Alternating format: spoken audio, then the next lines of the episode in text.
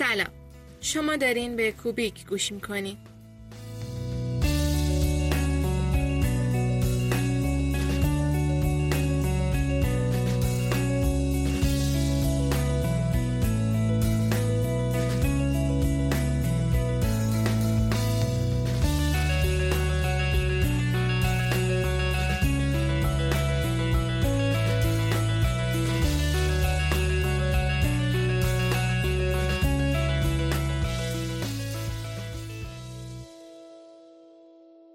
منابع مختلف ذکر شده که به سازمان‌ها و نهادهای مختلف پیشنهاد میشه که روی استخدام مردان سرمایه گذاری کنند، چرا که احتمال آماری موندن مردان در صنعت بیشتره. پیشرفت‌های شغلی افراد معمولاً برخلاف نمرات و امتیازات دانشگاهی به ریسک پذیری و تقویت خصیصه‌های شخصی بستگی داره که معمولاً دختران از بروز و نمایش اون دل سرد میشن. رو راست حرف زدن در محیط کاری گاهی برای بانوان با ترس همراه است، چرا که فرض‌هایی همچون عضو گروه به حساب نیامدن، بهونه به نظر رسیدن حرف‌ها و تبدیل شدن نقدهای سازندشون به نقدهای کوبنده یا در مرکز توجه قرار گرفتن برای این افراد گاهی به وجود میاد. تنها هفت درصد از بانوان کارمند برای بالا بردن حقوق خود به مذاکره میپردازند، در حالی که این درصد در میان کارمردان مرد به پنجاه و هفت درصد میرسه. سلام، شما دارین به سومین قسمت از فصل سوم پادکست کوبیک گوش میکنید. کوبیک پادکستی تخصصی حول موضوعات دیزاین هست و ما سعی میکنیم در هر قسمت به داستانی از داستانهایی که دنیای دیزاین و طراحی برای ما ساخته سری بزنیم. اما در فصل سوم، فصل کمرنگی، به مسئله بخشی از جامعه دیزاینر پرداختیم و به دنبال پاسخ سوالمون در میان حرفهای دیگران گشتی زدیم. سوال ما چرایی کمرنگی فعالیت بانوان دیزاینر کشور بود که بعد از چندین و چند مصاحبه و تحقیق متعدد در این فصل به تعدادی از مباحث و برخی از دلایل ایجاد این مسئله متناسب با توان و دانشمون پرداختیم. در اپیزودهای پیشین از داستان ورود به رشته‌های دیزاین شروع کردیم و از مسائل تحصیل گفتیم و حالا هم بعد از تمام مقدمه چینی‌ها به بخش اصلی یعنی کار و محیط کاری رسیدیم.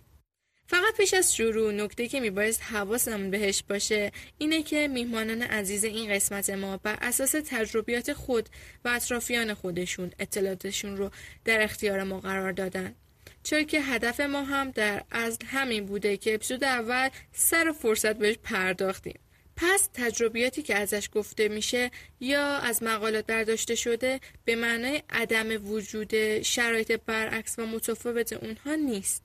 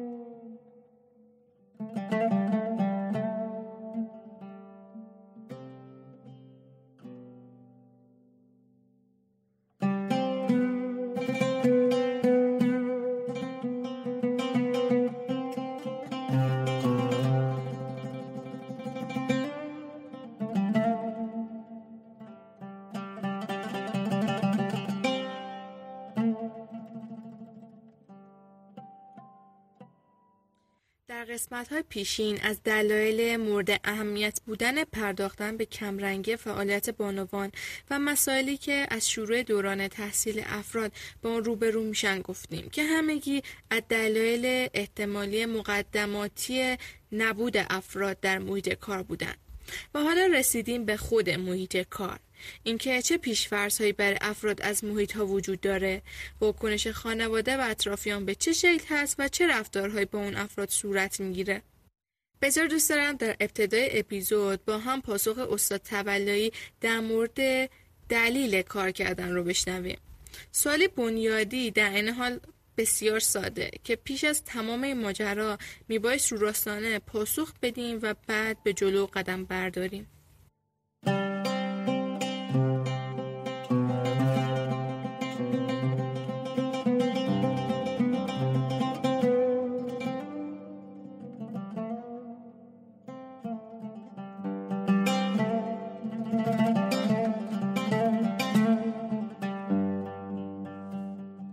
سرکار خانم ندا تولایی، فارغ التحصیل رشته گرافیک و دکترای پژوهش هنر، استاد دانشگاه.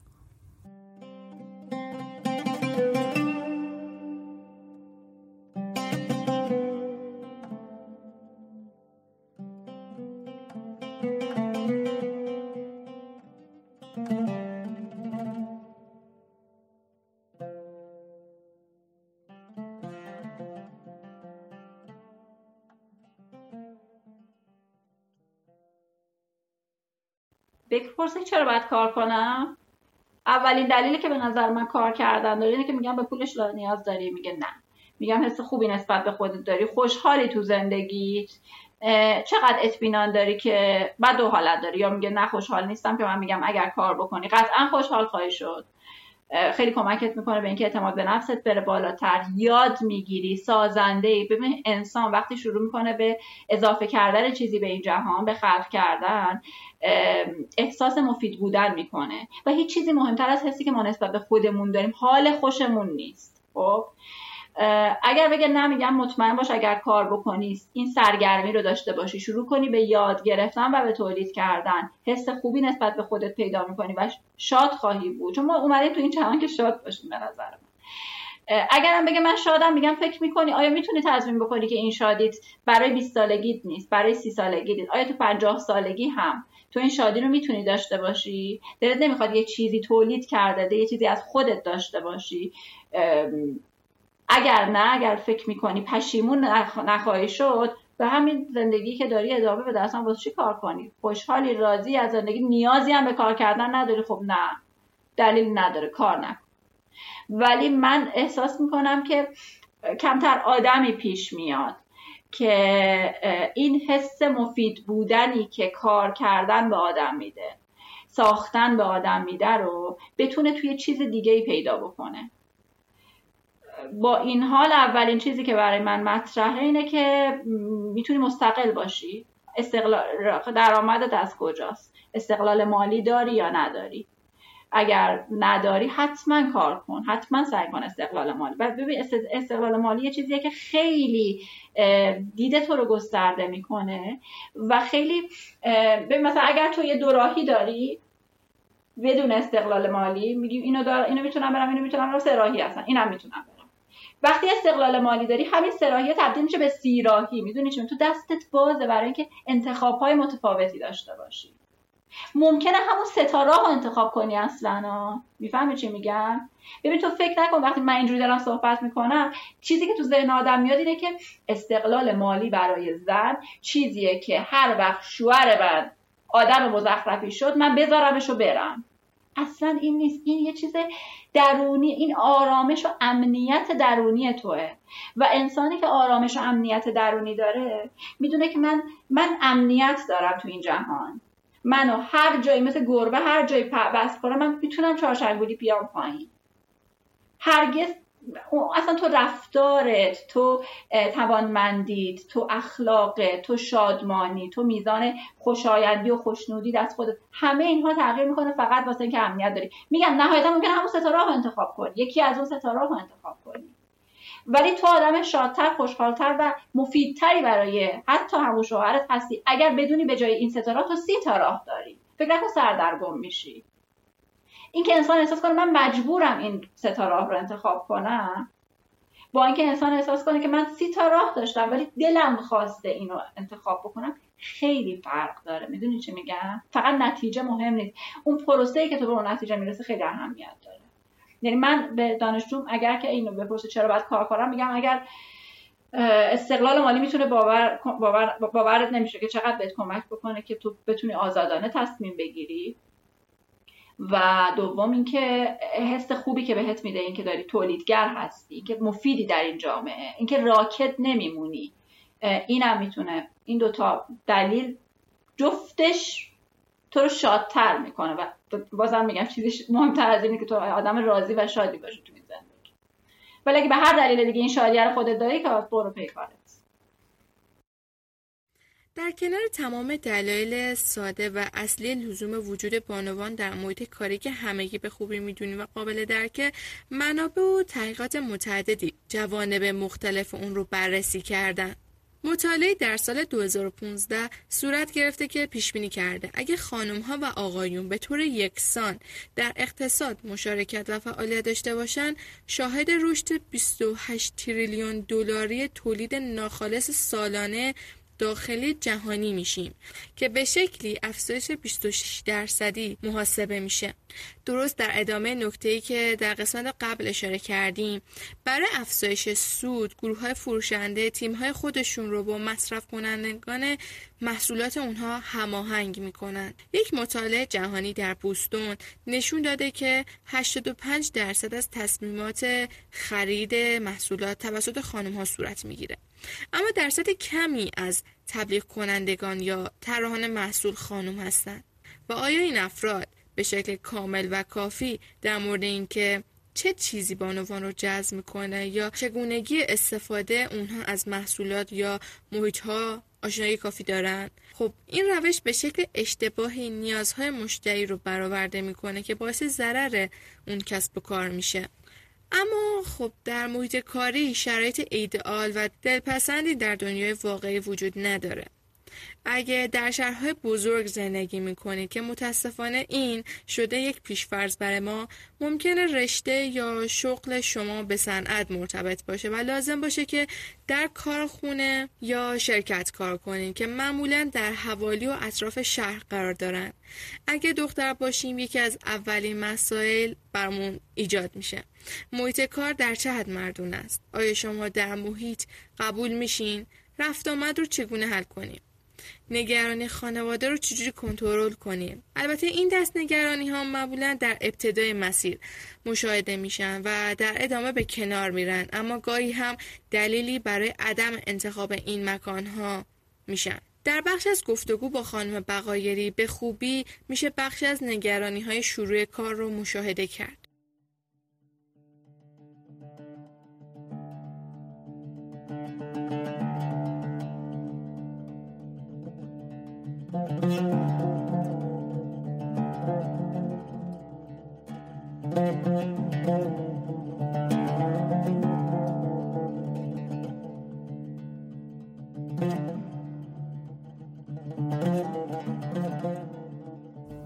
خانم سحر بغایری، فارغ التحصیل رشته صنایع دانشگاه سجاد و امیرکبیر، بیزینس آنالیست شرکت‌های مختلف.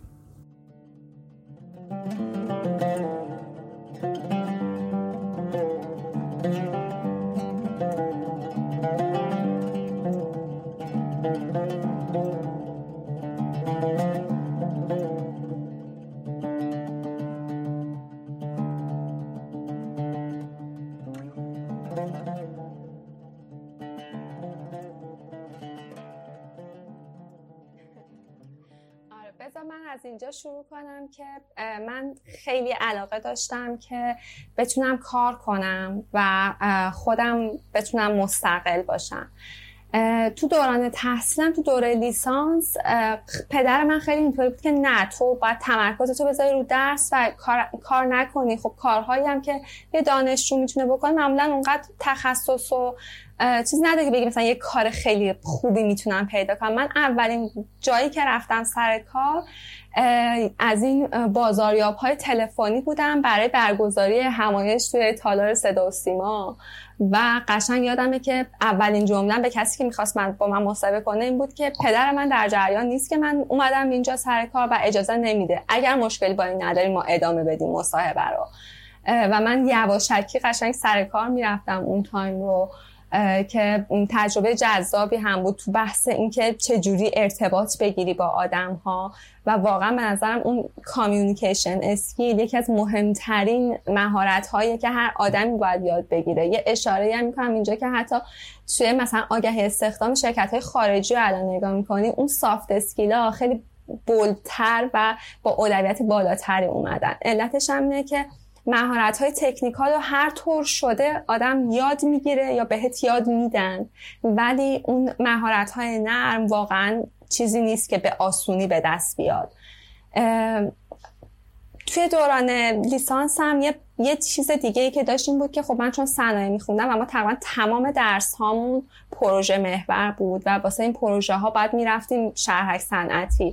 میتونستیم توی شرکت های توی شهرم باشیم، ولی خب من یادم ترم یک یکی از استادام اینجوری بود که حالا شما دخترها اومدین توی این رشته ولی بدونین که شهرک صنعتی جای کار واسه خانما نیست، اونجا خیلی مناسبتون نیست. و خب واسه منی که یکم دوست داشتم خودم رو همیشه به چالش بکشم، پیدا کردن جواب این که اوکی اصلا چرا نامناسبه هم واسم جالب بود و تمام پروژه هامو شهرک صنعتی برداشتم اتفاقا و توی کارخونه ها میرفتم و یادم مثلا واقعا این شکلی بود که من حتی نمیتونستم تنها تو خطشون راه برم، همیشه میگفت نه من نمونه واسط میگیرم تو اتاق من بشین این نمونه ها رو اندازه گیری کن، یا همون تایمی که من دارم میرم نمونه بردارم بیا و خط تولید کن، تو نمیتونی بری واسی بالا سر کارگر و از اون نمونه تو بگیری یا کنارش. مثلا من اینجور بودم که چرا؟ یا خیلی جاها مثلا تو کارخونه های دیگه این شکلی بود که بیادم یه جا باز همین استایل اندازه گرفتن و اینا بود، اونجا ضایعاتشون رو باید اندازه میگرفتم و دیگه نمیتونستم برم توی اتاق بشینم، واقعا باید تو خط میبودم و هیچ صندلی واسه مثلا کسی که به عنوان ناظر اونجا واساده و صرفا میخواد اندازه ها رو بگیره وجود نداشت. خسته شدم یه دفعه رو میز نشستم و این شکلی بود اونجا دوباره مهندسه کنترل کیفیتشون که یه خانوم هیچ وقت رو میز نمیشه، یعنی چی مثلا این چه رفتار زنندیه که شما اینجا دارین کارخونه ما رو مثلا محیطش رو خراب میکنین و من خب خسته میشه آدم.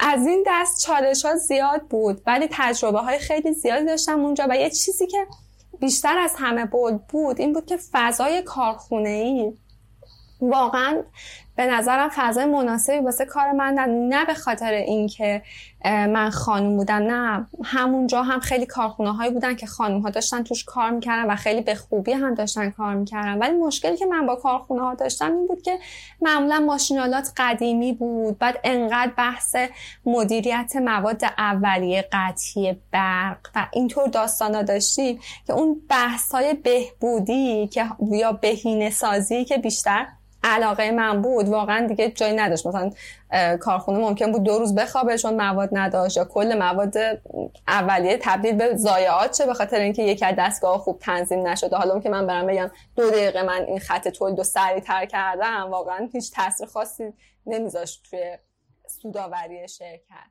و در واقع تولید.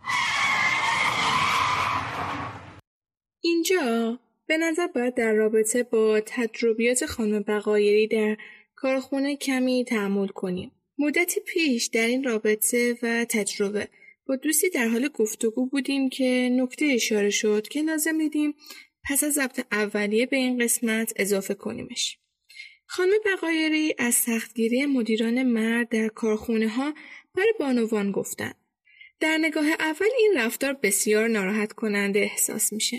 رفتاری که میتونه عامل مهمی در رفتار یا عمل بانوان مهندس یا طراحان درون کارخونه‌های با کارمندان مرد داشته باشه. اما اگه بخوایم از سوی اون مدیر نگاه کنیم، نیت واقعی فرد، دلیل اصلی این تصمیم و رفتارش به ارزشی در فرهنگ ما باز میگرده. ارزش مراقبت از دختران و بانوان جامعه. که به شکل کلی این اصل بسیار باعث افتخار ما میتونه باشه و به خودی خودش این ارزش جزء ارزش‌های پسندیده ماست. اما این اصل مراقبت و محافظت از بانوان و دختران در طول زمان در کنار سودی که ایجاد کرده در سطوحی به سمت و سوی رفته که به مرز غیرقابل تحمل شدن رسیده. پس اگه بخوایم به رفتار برخی از مدیران در فضاهای مردونه برگردیم، مرزی نامرئی و گاهی مشخص که برای بانوان در برخی از این فضاهای کاری ایجاد میشه، با این استدلال نمیشه گفت که این رفتار درست هست یا نه. این رفتار جزئی از کلیشه‌های رفتاری بنیادین بخش از جامعه ماست که شاید باید بیشتر بهش توجه کنیم و از خودمون بپرسیم که آیا در هر موضوع آیا این رفتار واقعا لازم هست؟ آیا میشه به شکل دیگه ای انجامش داد؟ باید دوباره به این نکته برگشت که دلیل مردونه بودن یک فضا عدم اجازه ورود بانوان به دلیل عدم وجود بانو دیگریه. چرا که اگه این دلیل نبود دیگه اون فضا مردونه نبود. باید افراد از خودشون بپرسن آیا اصلاً میشه شرایطی رو برای حضور بانوان با امکان مراقبت کامل بدون ایجاد محدودیت ایجاد کرد؟ آیا راهی جز بستن پا و دستان هست؟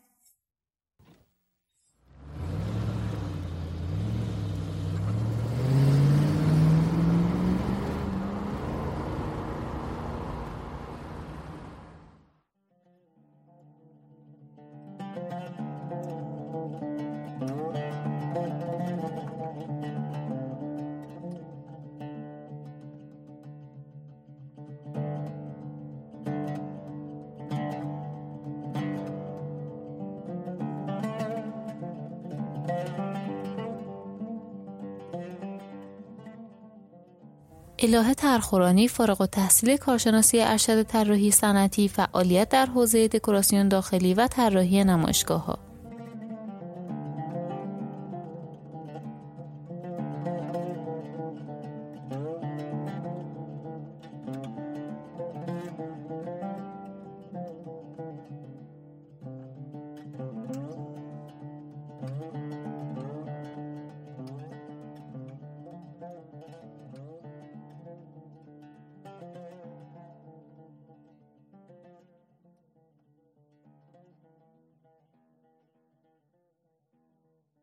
برای کار پیدا کردن من هیچ‌وقت درس نخوندم، چون معتقدم یکی که حتی بلد باشه یه خط صاف بکشه با همون خط صاف کشیدن هم میتونه کار پیدا کنه و خانم‌ها هم نداره، اصلا نداره.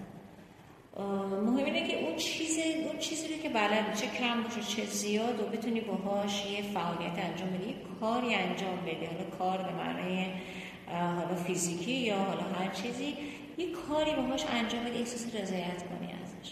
خب قبلش هیچ تجربه نداشتم، ولی شاید بگم سختش برای بچه‌ها اینه که چون تجربه کار ندارن میترسن از فضا. ولی هم که اعتماد به نفس داشته باشید، برید تو فضا، بگید به خودتون، بگید من تو این کار خوبم. تو دوره دانشجویی مثلا من تو طراحی محصول خوبم.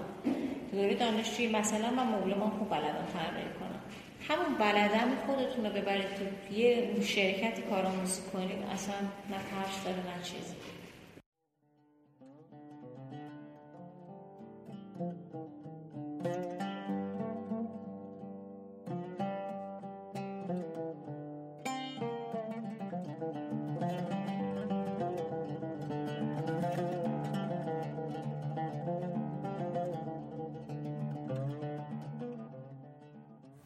سرکار خانم حمیرا غفاری، فارغ التحصیل کارشناسی ارشد رشته طراحی صنعتی، استاد دانشگاه، مدیر ارشد طراحی استودیو سول دیزاین، تمرکز فعالیت‌ها در طراحی محیطی، طراحی شهری و همچنین گرافیک.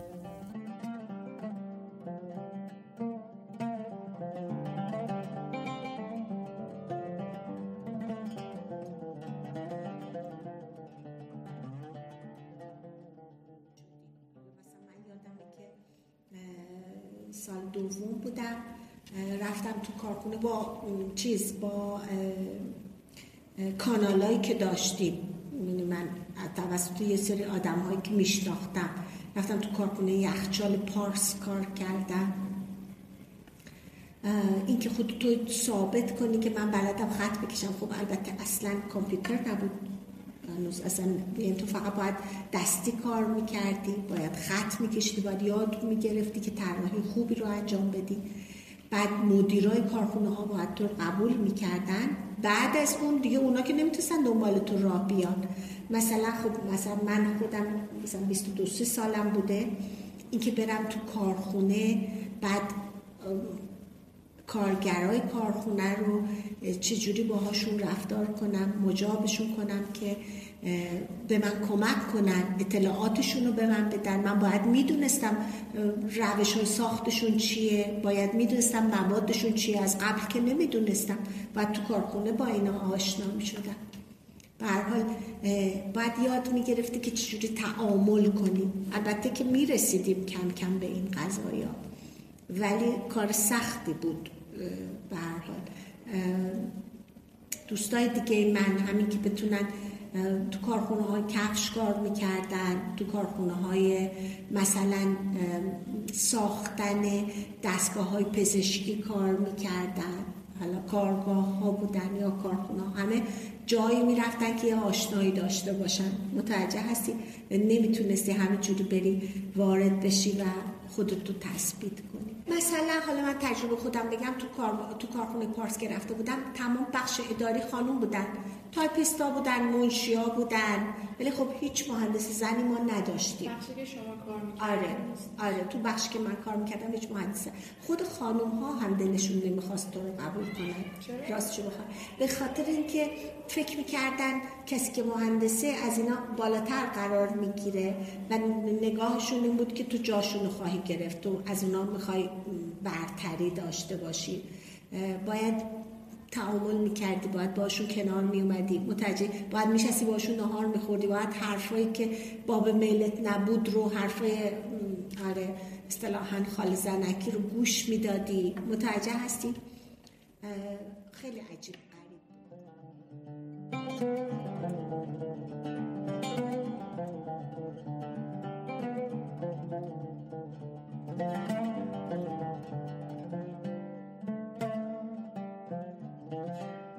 سرکار خانم سهیلا فتحیه، مدیر ارشد طراحی برندهای دورسا، فارغ التحصیل رشته طراحی صنعتی و یکی از ده بانوی ارزش آفرین صنعت خرده فروشی کشور.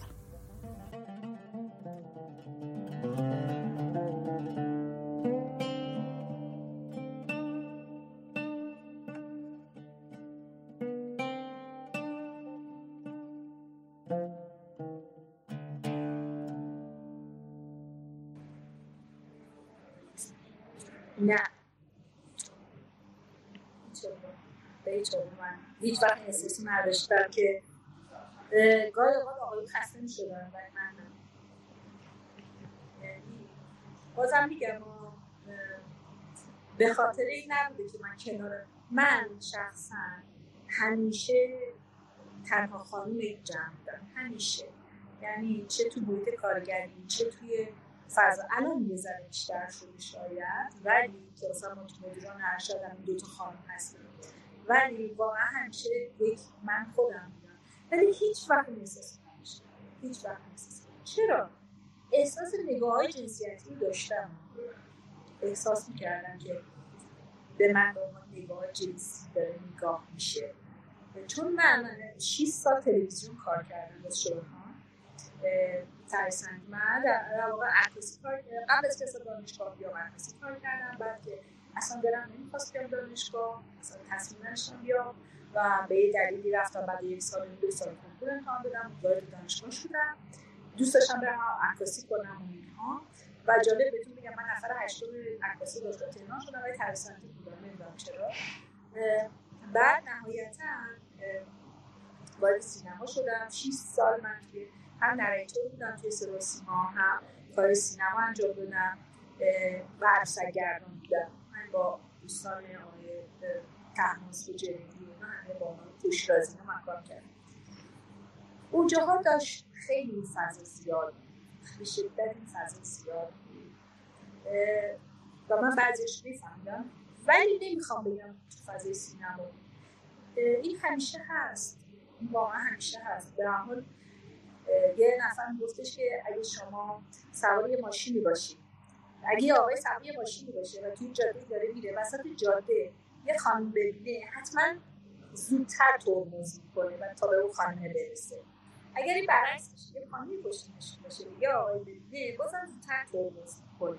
ولی اگه دو تا خانم و دو تا آقا همدیگر ببینن، این یه تستیه که انجام شده، نه اینکه من ببینم، نه به دلیل جنسی، به دلیل اینکه دو تا جنس بودن، دو تا جنس، من دو تا جنس میتونن اثبات به هم چیز داشته باشن. اما اگه به شما بگم اینجا بوده اینجا بوده ولی اروپا نبوده، اروپاشم یعنی اونجا هم همین. ولی میبینم که اتفاق برسن فصلی اتفاق برد میبینم که من باید مدیریتش کنم. من نمیتونم بگم آقا نگاه نکنه یا چرا نگاه کردی به من. من باید مدیریتش کنم که اتفاق نیفتاد. یعنی شما هیچ وقت نمیتونید بگید در یک جامعه زندگی خواهید کرد که به ما نگاه جنسی نداشته باشه. حتما خواهند داشت. ای بسا خود منم خوشم میاد از یه آدم روی قیافه به من میگن خوش اومدم و میگن جنسی چی نه. نمیتونید خیلی اصلا تفکیک کنید از هم. مگر اینکه خیلی واضح و شفاف باشه. واضح بگن که دوچار تقاضاهای خیلی واضح صورت بگیره. در کنار تمامی مسائل اولیه که به صورت موقت یا حتی دائمی برای افراد به وجود میاد، در طرف دیگه از سوی شرکت‌ها نیز جبهه‌گیری صورت میگیره که خود به تنهایی میتونه دلیلی برای دشواری پیدا کردن کار باشه. در منابع مختلف به وضوح بیان شده که به نهادها و عوامل شرکت‌ها پیشنهاد میشه که عضو خانم رو پذیران نباشن، چرا که مدت زمان موندن خانم‌ها درون شرکت از آقایون انگار کمتر هست و بر همین اساس و کلیشه‌های ذهنی مردان رو متعهدتر درون کار می‌بینن و از خانم‌ها توقع تعهد کمتری ایجاد میشه و همین جملات تکرار شونده خودش باعث ایجاد فشار روانی و خشونت در محل کار برای افراد میشه. در کنار همین مسئله و درست برخلاف اون، به هنگام درخواست دستمزد بیشتر که در ادامه بیشتر بهش میپردازیم، از بانوان بیشتر انتظار میره تا با رد شدن درخواستشون کنار بیان و متحدانه درون شرکت بمونن، درست برخلاف حرف قبلی که زنان رو با تعهد کمتر میدیدن.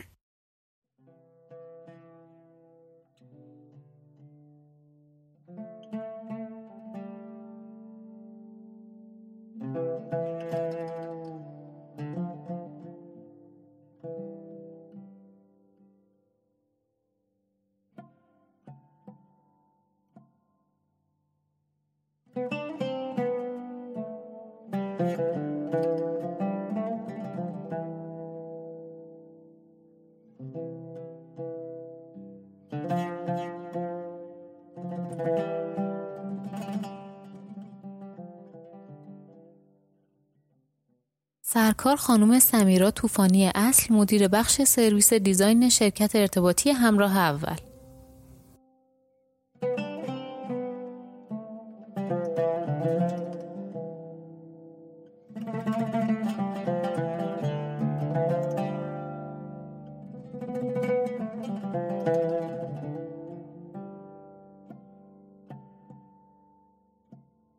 اونم شاید اینو نشون نمیداده به آدما.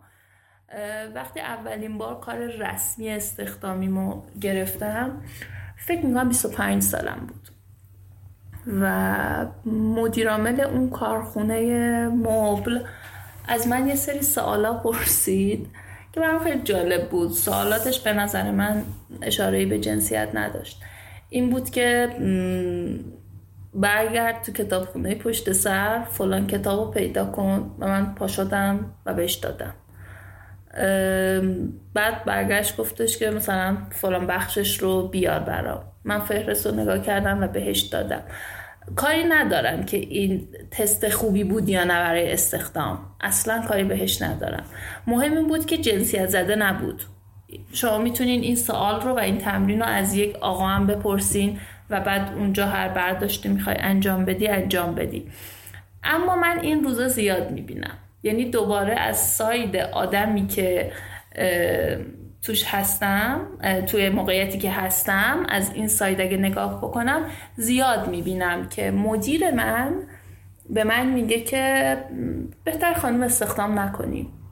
من مدیر بخش دیزاینم و من میگه نیرویی که میخوای بگیری خانم نباشه و من بهش میگم چرا آقای فلانی؟ میگه برای اینکه خانم‌ها یکم درد سر دارن دیگه، زندگیشون هست، ممکنه ازدواج بکنن اگه مجردن، اگر متأهلن ممکنه بچه دار بشن. و من در تمام این مدتی که کار کردم یا باید از خودم دفاع کردم وقتی که کارمندم، یا تو جایگاه کسی که مدیر و سرپرست بخشی شدم باید از این برخورد و این روش مواجه شدن با نیروی انسانی خانومی که میخواد وارد سازمان بشه دفاع میکردم که خب چرا؟ مگر که یک آقا این دردسرار نداره؟ مگه اونم نمیخواد ازدواج بکنه؟ مگه اون سربازی نداره؟ مگه میدونید باید این دوتا رو مقابل هم میذاشتم تا بتونم نشون بدم ما انسانیم با ویژگی های انسانیمون و مسائل انسانیمون. هیچ فرقی نداره که زنیم یا مردیم، مرد هم باشیم مسائل خودمون رو داریم، خانم هم باشیم مسائل خودمون داریم. موضوع مواجه شدن من مدیر و توی مدیر ارشد با یک مسئله انسانیه. اون مسئله میتونه هر چی باشه، هیچ هیچ تفاوتی برای من نداره و دلم میخواد که این نگاه رو بتونم بهشون بگم. گاهی موفقم، گاهی هم نیستم واقعیتش، چون همطور که اول صحبتمون گفتیم موضوعی که فراتر از ماست، موضوع فرهنگیه، موضوع آموزشیه، کلیشه های جنسیتی توی یک سرزمین ما نمیتونیم تنهایی با همش مواجه بشیم. اما همین که شروع میکنیم با همدیگه حرف میزنیم، پادکست ضبط میکنیم، تلاش میکنیم این اتفاق نیفته، اینا شروعای خوبیه. البته یه چیز دیگه هم بهتون بگم، من یک بار در طول عمر کاریم با شرکتی کار کردم که اصلا خانوم ها رو باشون کار نمی کنه و فقط این شرکت آقاه، حالا اسمشو نمیتونم بیارم، اما خیلی برای من سخت بود. من به عنوان یک خانوم با یک پروژه وارد اون شرکت شدم و چون کارم مخصوصا دیزاین بود نه حالا هر شغل دیگه ای، مجبور بودم در تعامل زیادی با همکارانم قرار بگیرم و حتی با استیک هولدرهای بیرونی که بخوام ازشون دیتا بگیرم، چون اصلا دیزاین رو بر پایه تعاملاته. ولی خب این شرکت باب میلش نبود، حسابی از سمت جامعه دانشگاهی، جامعه کارجوها مورد انتقاد قرار میگیره و گرفته بود، هنوزم هست این سیستم. من به عنوان اولین خانومی که اونجا وارد شدم یک سال باهاشون تونستم کار بکنم و خب خیلی خیلی زیادتر از چیزی که باید خودم رو آداپت کردم با شرایط اونجا. اما در نهایت هم یک روز وسط یک پروژه‌ای در شرایطی که مدیران اون پروژه معتقد بودن که باید با هم کار بکنیم، یک نفر از مدیران اون سازمان به من زنگ زد در بدترین شرایط ممکن که این کار رو با همکاران آغاز نمی‌کنه توی اسفند ماه و به من گفت ما نتونستیم به این نتیجه برسیم که با خانم‌ها کار بکنیم. بسیار غیر حرفه‌ای بود این رفتار، به خاطر اینکه یک ماه زودتر بعد به من میگفت شب عید تو اسفند ماه نباید این رو به من اطلاع میداد و این اینا رفتارهای غیر حرفه‌ای کار برای همه است. حالا اینکه شما به نتیجه نرسیدین با خانم‌ها هم کار کنین، اوکی، این میتونست یک ماه دیگه هم ادامه پیدا کنه، من شرایط بهتری برای کار پیدا کنم یا شما کمک بکنین که این اتفاق بیفته. من مطمئنم این کار رو حالا با همکاران دیگه من انجام نمیدادن و فقط به دلیل زن بودن من نتونستم این کار رو بکنم، ادامه بدم کارمو. ولی اینو بهشون گفتم، یادم جمله‌ای که به مدیرم گفتم این بود که کاش به من میگفت این پرفورمنس هم اشکال داشت. این به مراتب برای من جمله بهتری بود تا اینکه به من بگن چون جنسیتت زنه و ما فقط مبنامون جنسیت. این خیلی این نگاه توهین‌آمیزه که تو تواناییات علی‌رغم تاکید مدیرانی که بعداً من باهاشون صحبت کردم و دوستان من شدن، علی‌رغم تاکید اونها شما فقط اصرار بکنین روی این موضوع. و تازه کی بود؟ اول کرونا بود، جایی که دیگه همه دورکار شدن و ما همچنان میتونستیم دورکاری ادامه بدیم اگر که مسئله ای نبود. این خیلی منو اذیت کرد. آره ببین، یه چیزی که خیلی آزاردهنده بوده واسه من این بوده که حتی اخیراً آخرین جایی که شغلم رو عوض کردم و داشتم مصاحبه میرفتم شرکت‌های مختلف، یه جایی تو مصاحبه از من اینطوری سوال پرسیده شد که خب شما مجرد این؟ گفتم بله. رابطه نزدیک به ازدواج دارین؟ و من اصلا اینجوری بودم که الان واقعاً اگر یه پسر جای من نشسته بود روی این صندلی همین سوال رو ازش میپرسیدین من وقتی از اون ش... اونجا انقدر شوک شدم که قفل شدم و اصلا نتونستم اون پاسخی که واقعا باید میدادم و بدم. ولی خیلی وقتا حالا اوکی پاسخ رو ندادم، ولی همون لحظه لحظه بود که میدونستم اینجا جای مناسبی واسه کار کردن من نیست. وقتی همچین نگاهی توی واحد منابع انسانی توی سی لول یه شرکت وجود داره، یعنی اونجا اصلا جای واسه کار کردن من نیست و این نگاه تو همه چی وجود داره. برای همین اون موقع که دارین مصاحبه میکنید به نظر من و میرید شرکت‌های مختلف، اون بحث یه بخشیش اونه که من میخوام خودم رو اثبات کنم و این پوزیشن رو بگیرم، یه بخش بزرگترش اونه که من ارزیابی میکنم که ببینم که اصلا اینجا اون جایی هست که منو به اهدافم برسونه و من دوست داشته باشم توش کار کنم، اون فرهنگ رو دارن. و این که همیشه میگن سوال هایی که آدم ها میپرسن خیلی مهمتر از پاسخ هایی که میدن، چون اون سوال پرسیدن دقیقاً چیزی رو میپرسه که دغدغشه. خودم قبلا یکی از اون چیزایی که همیشه بابتش با حس عذاب وجدان صحبت کردم این بوده که آره منم اون زمانی که توی پوزیشن استخدام کردن آدم ها قرار داشتم شده که بپرسم از آدم ها که آیا قصد بچه دار شدن دارید؟ ولی خودم دقیقا تو همونجا دیدم خانمایی رو که باردار شدن، تا ماه هشت سر کار بودن، از اون طرف بچه به دنیا اومده بعد از دو ماه، یعنی میتونه مرخصی زایمان داشته ولی بعد از دو ماه برگشته سر کارش و کارش رو ادامه داده. با وجود اینکه در اپیزود بعدی بیشتر بر روی موضوع ازدواج و حوالی اون میپردازیم، در کنار تمامی این پیش‌فرض‌ها در محیط کاری و تمایل به مجرد بودن اعضا، در عین حال شاید با این موضوع برخورده باشین که گاهی برای بعضی از محیط‌ها و افراد برخی مجبور به استفاده از حلقه ازدواج جعلی میشن تا محیط و فرد رو کنترل کنن تا بحث‌ها در حد کاری باقی بمونه. تجربیاتی که خانم طوفانی و بغایری ازشون یاد کردن مبحثی رو پیش میکشن که ما اون رو خشونت محیط کار نامگذاری کردیم که در اپیزود بعدی متمرکزتر بهش میپردازیم. پیش از پایان این اپیزود باید از تمامی شما بسیار تشکر کنم که در این فصل به خوبی همراه ما بودین و ما رو حمایت کردین.